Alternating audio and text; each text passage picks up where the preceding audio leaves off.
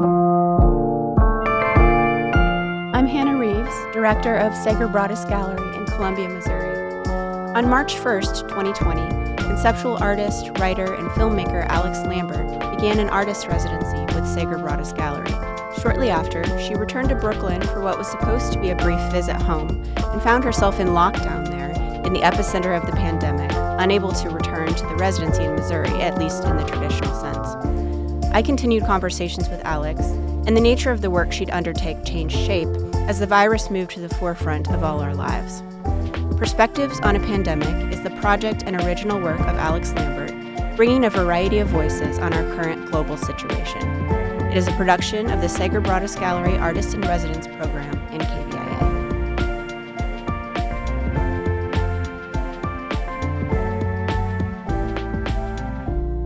This week on Perspectives on a Pandemic, my guest is Joe Loya. As a boy in the early 70s, Joe dreamt of becoming a philosophy professor or a theologian. He loved ideas and words. His preacher father prepared him for academia by teaching him both Greek and Latin. In 1971, when Joe was nine years old, Joe's beloved mom died after prolonged painful illness. Joe's memoir, The Man Who Outgrew His Prison Cell, tells the story of how his home life turned brutal until he picked up a steak knife and plunged it into his father's neck. The book details his subsequent descent into crime, culminating with a 30 bank heist spree and eventual arrest. He ended up in solitary confinement for almost two years.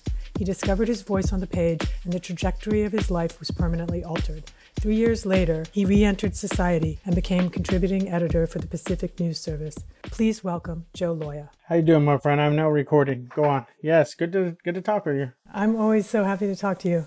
Um, so I just want to tell the people who are listening a little bit about how we met first. Um, I met Joe Loya, extraordinary writer and dear friend now. Uh, many years ago, over a decade, I think. Yeah, well Yeah. over a decade, maybe Oh, 15 yeah. years ago. A mutual friend introduced us because he knew about our mutual interest in prison memoirs, and we.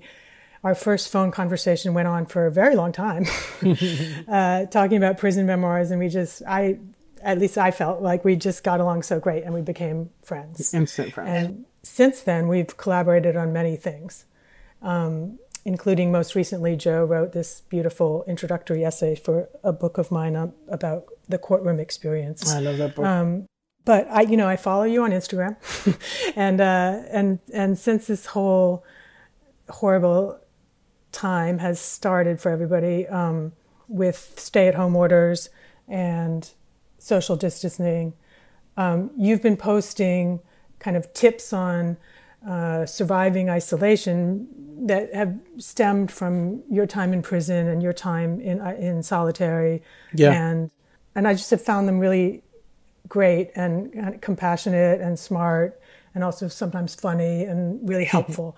and so I, I definitely want to talk about that. But I first wanted to talk to you about the language surrounding that because um, when I first started following people who were tweeting and writing things, there was a lot of language that is in language of incarceration. Oh, we're all on lockdown. Some people who feel like this is not appropriate. And so I, I guess I wanted to start with asking you about that before we move on to the tips.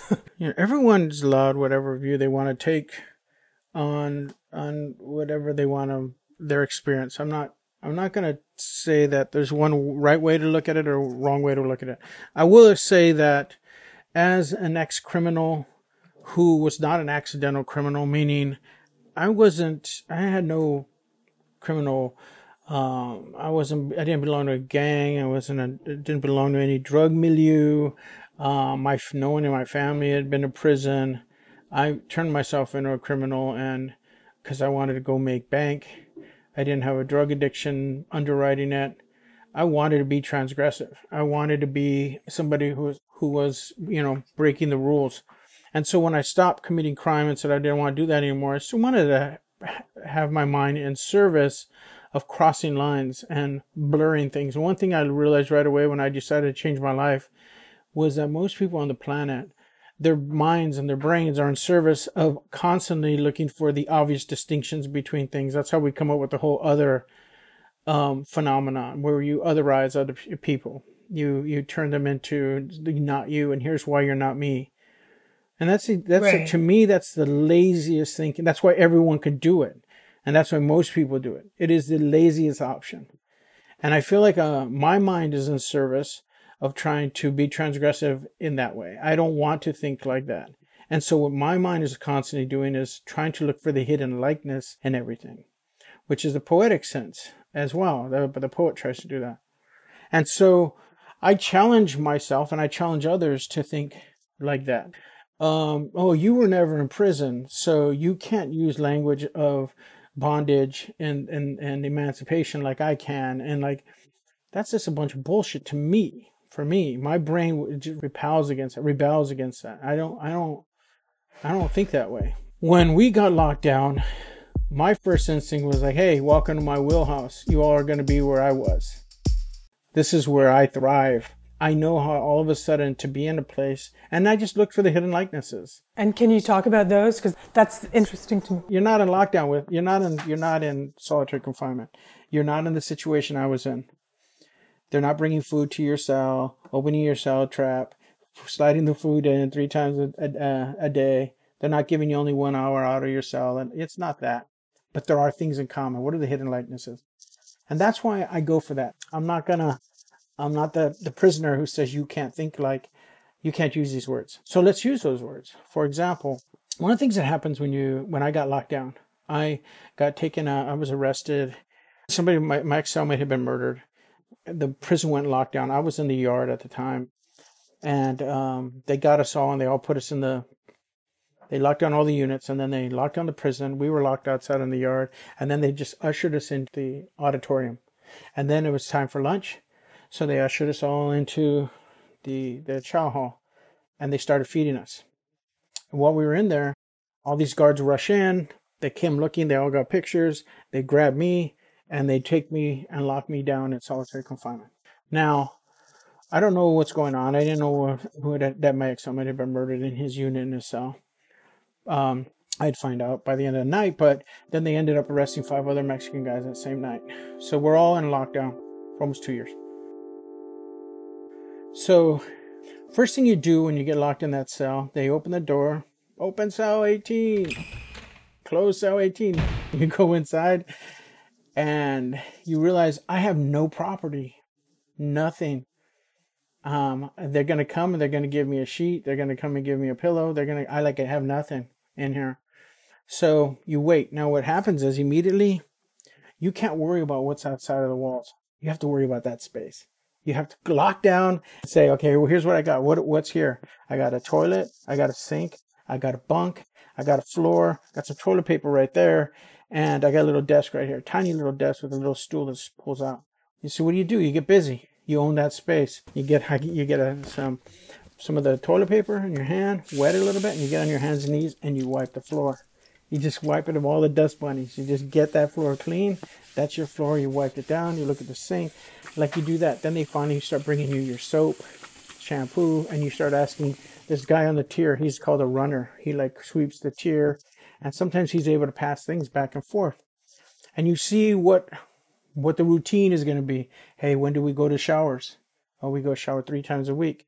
When do we go? We go Monday, Wednesday, Friday. Okay, you will try to get what your routine is, but you're concentrating solely on here. You don't have any of the luxuries that you had when you were in the basic uh, prison population.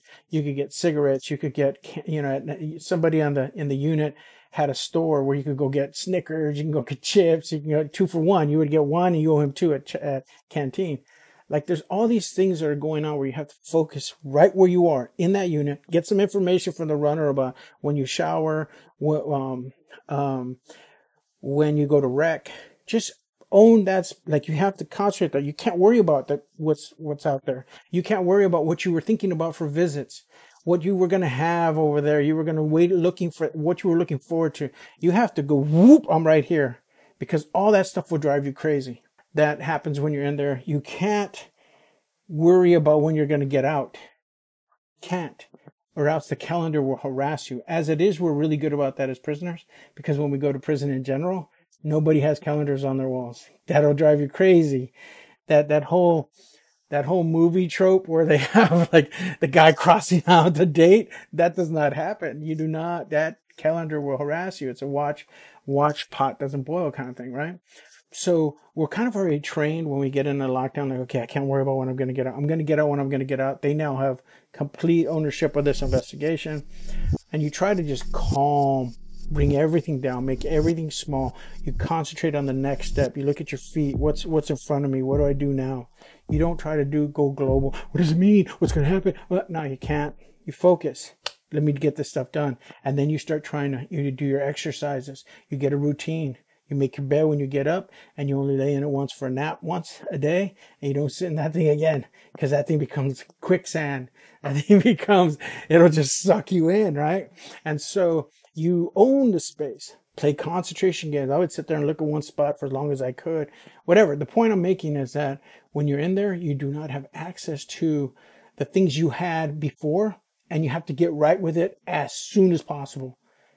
As soon as possible. These are some of the things that are interesting to me because I think, you know, I'm such a notorious introvert, yeah. but I think psychologically it's such a different thing from saying, oh, I'm going to take a week and be away from people. That's the hidden likeness. People are like, oh, well, you could still do all these things. Yeah, but what was, what happened is this circumstance is so severe and it has been foisted on you that your limitations. That's why you're like me when I win a solitary confinement. That's one point point I'm trying to make. I get it when the body wants to bump up against like, hey, I don't have the freedom I had yesterday. I can't just get up, go here, go to the gym, lift some weights, get some aggression on. I can't play basketball at night. I got to be by myself. And even though I like to be by myself, it was the same same as you. It was foisted on me. I was stripped immediately of a lot of things and that kind of vertigo, vertigo sets in, in which even though you're good at it, you have to have a period of adjusting to it. And that's again, that's one of the hidden likenesses. And that's what I was trying to say. I've helped my daughter through this by explaining these things to her. Like, oh, I get what you're going through. It's not the same intensity. You're not lying in bed at night afraid that a guard's going to open your cell when you're asleep and let another guy open his cell so he can come in here and stab you. You're not afraid of that like I was. but so, you know, it's a different circumstance, but it is still, there were still many things in common. And one of them is um, what I just mentioned about the bed, that if you're not careful, you know, that great thing about, about uh, Nietzsche said, you know, if you stare into the abyss, the abyss is staring into you. If you're not careful, if you're not careful around the edges, the bed is staring into you. The bed is staring at you, saying, "You know what? I I think you think you're sleeping on me. I'm gonna start sleeping on your ass, man. I'm gonna absorb you." And you're like, you you end up becoming like a uh, something in those that, movies. That's for sure a similarity because I got to get out off my bed every day. Yeah, you have. I mean, it's a thing, right? And the other thing too is I yeah. wrote I wrote a thing when it first happened saying how to survive solitary confinement, and I one of the things I said was like, and. uh you know, rub one out every day. That was my one of my things. The other thing was like, and scrub your junk every day.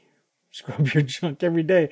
And then the, the it was like the third or fourth thing. And then the, the eighth thing was like, did I say scrub your junk? Scrub your junk every day, man. It is a third, fourth, and eighth. There's the thing, but here's, but here's the thing is that we and it's it's metaphorical too but it's it's also a thing like we, we, in prison you only get three showers a week but you still have to bird you still want to be in front of that you you exercise exercise so you you lay your um your t-shirt down you stand on that and you you're at the sink you're scrubbing up you're scrubbing everything you got to scrub because you don't want to feel like you're in squalor.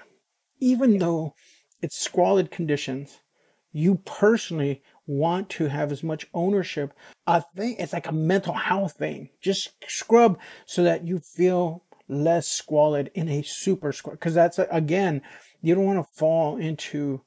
You don't want to fall. You don't want to fall. That's what you're trying to uh, prepare against. And the other thing is, I recommend don't get caught when you're in solitary confinement. They take you to the bathroom at the corner of the the, the tier. You don't want to get caught singing Morrissey in the shower. That's another. You don't want to come back to yourself. Think... and all the guys are looking at you like, what the fuck? What do you mean every day is not like Sunday? Every day is like Sunday. We're in solitary. the days, it's very quick before you go, I don't know what day it is. Exactly. every day is but like Sunday. This sense of vertigo, like I feel like there's been an actual physical like response where I feel this off balance sense of like the world just kind of disappearing, like almost in a um, science fiction movie, just literally disappearing outside the walls of my apartment, which is about you saying you have to concentrate on what is still there. But I can feel, I feel that, and it You know makes me feel wonky. what you're feeling in every every major spiritual tradition it doesn't matter what it was. It doesn't matter if it's in china. It doesn't matter if it started what doesn't matter what river civilization it started at. And every one of them solitude solitude is where a higher harmony was allowed to assert itself which means shit has to go away before something could assert itself it needs to move shit needs to move out of the way so it can assert itself. And in solitude, in all those religions, people have breakthroughs. And the reason they have breakthroughs is they start realizing, oh, all that shit that I thought was indispensable, look at me. I'm fucking living with shit it's dispensable, which means I'm like this close to realizing most of the shit out here that I value is an illusion. And that, when you get to that place, you're forced to confront a whole new reality, a whole new circumstance of life. This is where values change in cultures and everything. People, when they come out of these things, they have a whole different feeling about things that they would have been would have bothered them before. And also a feeling about things that yeah I- feel like there's also there's all this time to kind of have process your or not process but just be, wallow in guilt and shame and regrets and like there's too much you know you're really with yourself It's all with you. I would what I said what I said about confinement, as I said, the density of the confined space where you're just right there, it crushes all the clutter in your head. So like all of a sudden I couldn't watch TV. i, I could only read books that came into my cell. Or you know, if I, I by the time I got a phone, within a month I was having books sent to me. But for a while, I I could not choose what entertained me. I just had to like, hey man, you got a book, and then sometimes the, the library would bring a, a book cart through, and I would just grab whatever I could. Um, not that I would have chosen it before, but I didn't have very many options. So the density of this confined space, I'm talking about when you're in your house and you don't have, you don't have distractions. You can be in the world. You're not going to the gym. You're not getting, I think half the reason these people are falling apart because they can't go get their nails done, their hair done, their other, it's just, it's all distraction. Notice most of that stuff is like superficial things. There's nothing essential about it. You don't need to go to a restaurant to eat. We're all eating in our houses. We don't need to get our nails done. We don't. We're not going clubbing. We're not. You know, like there's there's a lot of things in which, when you don't have them, you start realizing the value of them. And what was great for me, and what they were filling what, what you start realizing that they are they are they are superficial themes. They're not the real part of who you're about, what you're about. In fact, what you're about is growing out in your hair. You see the real color of your hair. You see the real, like, that's who you really are. You start confronting yourself kind of in a metaphorical way. You really start confronting who you are, not who you're, who you present to the world, but who you really are. It's maddening to a lot of people. People have gone Right. mad in that situation and are going mad. We have a mental health crisis because of this. Um, but I do think that there is something to be said for if we want emancipation of any kind, we have to go through this thing where we question the categories that we lived by before. And the vertigo that you're feeling, I would recommend, is this point where if we were to do this for a year, people would come out of this and half the people who walked out of it, I think, would walk away, turn back to their house and bow to their house and thank the house for all the lessons that they were taught by that silence or by the, that time alone and all that crushing solitude or the crushing, you know, forced, um, you know, lockdown, whatever. People would learn things about themselves and grow through it over time. Like we know when people do have long periods of solitude, they're they're not the they're not the same. One of my favorite scenes in uh the Tom Hanks movie where he got shipwrecked. There's a scene where he comes back and they have this big hotel and they have this big spread and they got shrimp and all this and the was starving to get fish and now they got this bowl of just like a bunch of shrimp and just with the seafood in front of him. And he's just it's it's night and he has this he's lying on the floor. He's not even on the bed. Because the bed doesn't matter anymore. Bed was a comfort. He was marveling at the things that he had taken for granted before. Because solitude. There's that's what I'm saying. There's there's you're changed by it and you're being changed. The thing that you're talking about, I believe, is that. yeah you're ch- it's not just solitude like i was always obsessed with those any kind of survival book so like the book alive about the um, team that crashes in the andes and they Yeah. have to and then they all if you if you read their interviews following up when they when they got back to civilization. None of them slept in beds because they couldn't. They were used to being all crowded Mm-hmm. in the fuselage, and they and they couldn't find comfort in a bed. They had trouble walking because they had been walking on snow for months, and they were like all you know. There was a lot of like. w- In I think it was three months that they were in the Andes, but there was an enormous amount of, of this kind of change, not from solitude because they were together, but from uh, But, an conf- but extreme confinement. situation. My my daughter just finished a short documentary, which I can't wait to show you. It's a 20 minute documentary. It's called Life Hacks While Confined. She interviewed me because I was in solitary confinement. She interviewed my friend Jesse De La Cruz, who was an ex member. He's an ex member of the Mexican uh, a Mexican mafia called the Nuestra Familia. She interviewed Piper Kerman, Orange is the New Black. Oh, great. We were so we are all confined in prison, but the reason she called it conf- um, life hacks while confined as opposed to in prison is because the fourth guy she interviewed is Michael Scott Moore, who was held another friend of mine who was held by Somali pirates for two and a half years, and in there he reveals that um, when he came out, he also couldn't walk. He had he tried. I mean, he tried to run to jog, and he like his legs had atrophied because they had him Yeah. sitting down most of the time, right? But also the thing about that is that what I loved about her choosing the word confinement is that she recognized that he wasn't imprisoned, but he was uh, like like us. He was forced to live in a circumstance in which he was confined, you know, and so he came out of that an entirely changed person.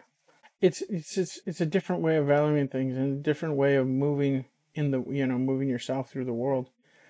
But in terms of some of the just actual little me- mechanisms, like you mentioned concentration, and I like now I'm reading again a lot. But the first, I don't know, three weeks, I was really I couldn't concentrate on reading. a lot of friends have told me that like we said your mind was in flux. You were trying to you were trying to um you were trying to find your footing. It's like being on those you remember those when we were kids? I don't know if you ever went to a, one of those theme parks like um like the first one i ever went to i tried this on was at magic mountain in, in magic mountain in uh in valencia. Uh it's like it spins and spins and spins. At first you're standing kind of against the wall and then the faster it spins they start pulling the floor out from under you, and now you're just stuck to the wall. And you're and you're, but for a minute when the store starts moving, you start trying to move your feet, and your feet are kind of dangling, like tiptoeing, and then you boom, you you don't have any floor underneath.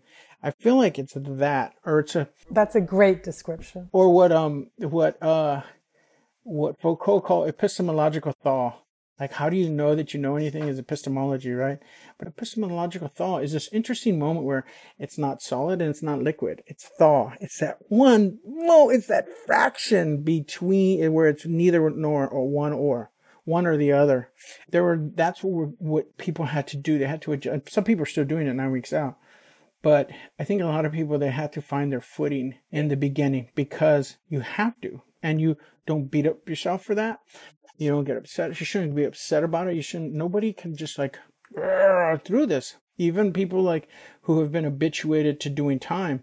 It, I had to like find language for it. I had to find my footing. I had to kind of take note of all the energies that were around me. Like you're alone, but I had my wife all of a sudden was in the home.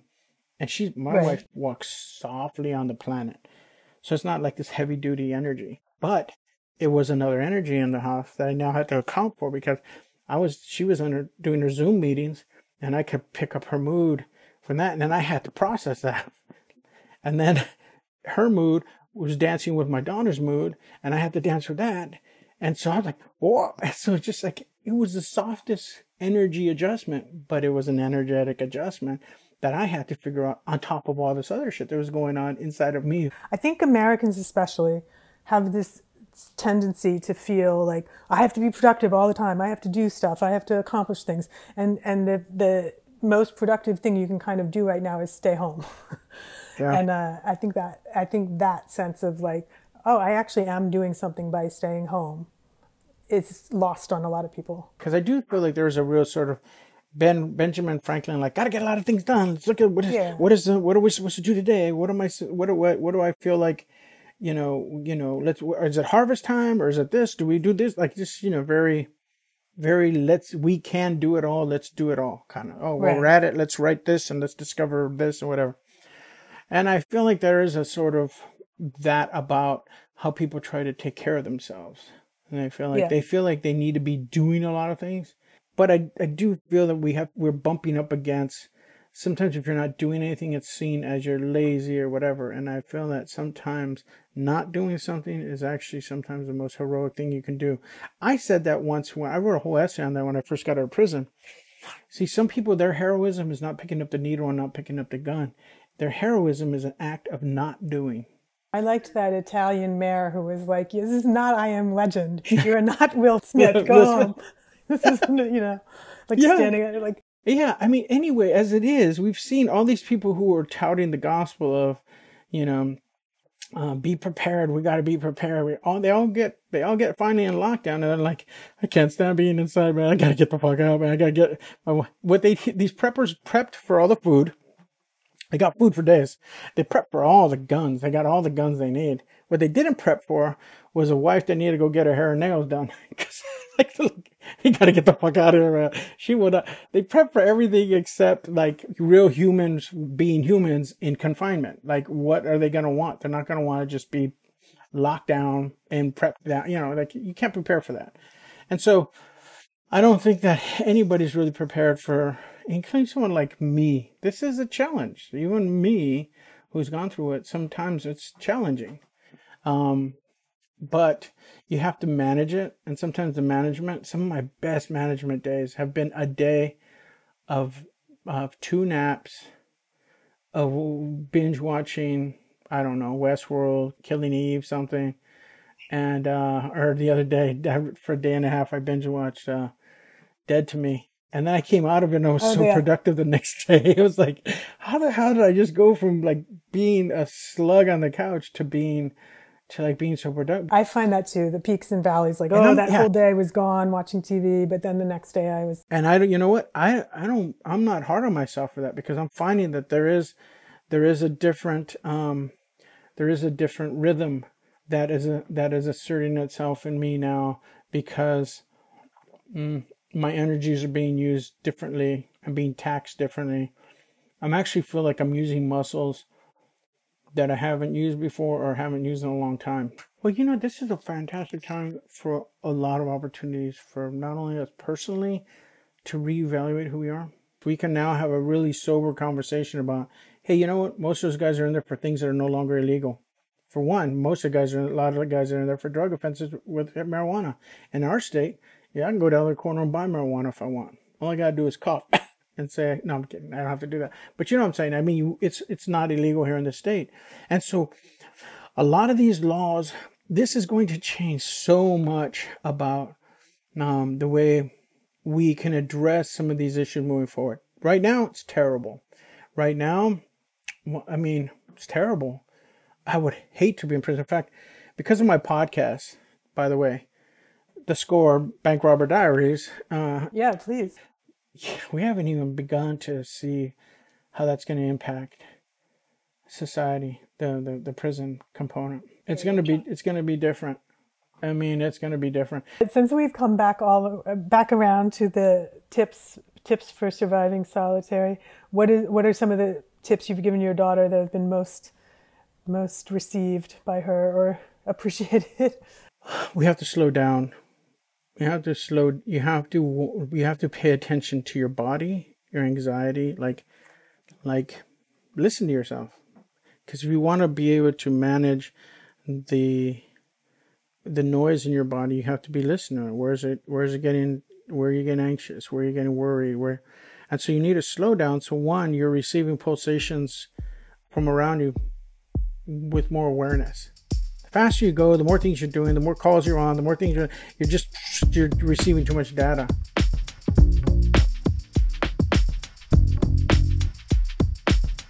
You know, music was so good for me when I was in solitary. Oh my god, I discovered grunge. I was in Lewisburg Penitentiary. I was locked down in the hole in Lewisburg, one of the darkest periods of my life. And this little school, Bucknell, I think it was Bucknell University, and up there by Harrisburg um, at night I would listen to their college station and they were playing the fuck out of grunge, Screaming Trees, you know, Alice in Chains, and, and uh, Soundgarden and all that stuff, Pearl Jam. Just like music, music saved me when I was in there. And then there's one station where every night, every Sunday would play six albums straight.